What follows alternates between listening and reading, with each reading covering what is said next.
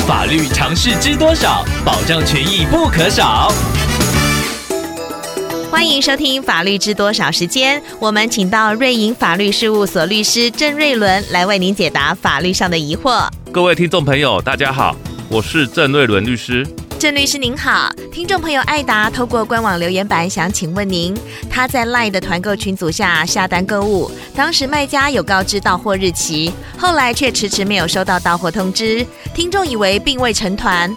过了一段时间，卖家突然通知取货，让听众十分错愕。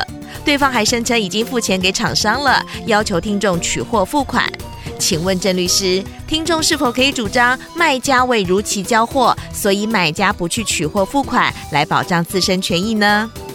听众朋友遇到的这个团购纠纷，应该要回到最源头来讨论，就是团购的规则是什么？一开始双方是怎么谈的？团购契约到底有没有成立？按照民法的规定，当事人就契约的重要内容互相意思表示一致的时候，契约就成立了。假设卖家的团购群组有清楚标示团购规则，例如下单即成立，不得任意弃单，或者是留团会另外通知等等，这样的话，应该可以认定双方之间确实已经成立团购契约。听众朋友自然不能任意弃单。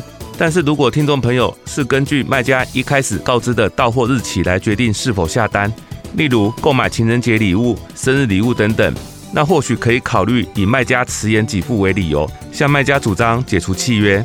另外一种情况是，卖家并没有事先讲清楚团购规则，就要依照双方的沟通过程来判断是否成立团购契约。假设听众朋友曾经向卖家表达无法如期的话，我就不要等等的言辞。在这个情况之下，双方应该没有成立团购契约。既然没有成立团购契约，后续听众朋友自然也不需要再按照卖家的指示来付款取货。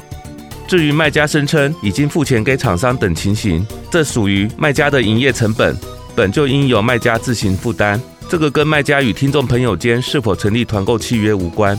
团购是目前相当流行的消费方式。消费者可以用比较低廉的价格来获取商品或者是服务，所以吸引了大批的民众投入参与。但是律师要提醒大家，团购这种含有买卖及委任契约性质的混合性契约态样，目前还没有明确的法制规范，所以民众在决定下单团购的时候，务必要看清楚团购规则，以降低日后的团购纠纷。以上希望律师的建议可以帮助到听众朋友，谢谢。法律知多少？小小常识不可少，让您生活没烦恼。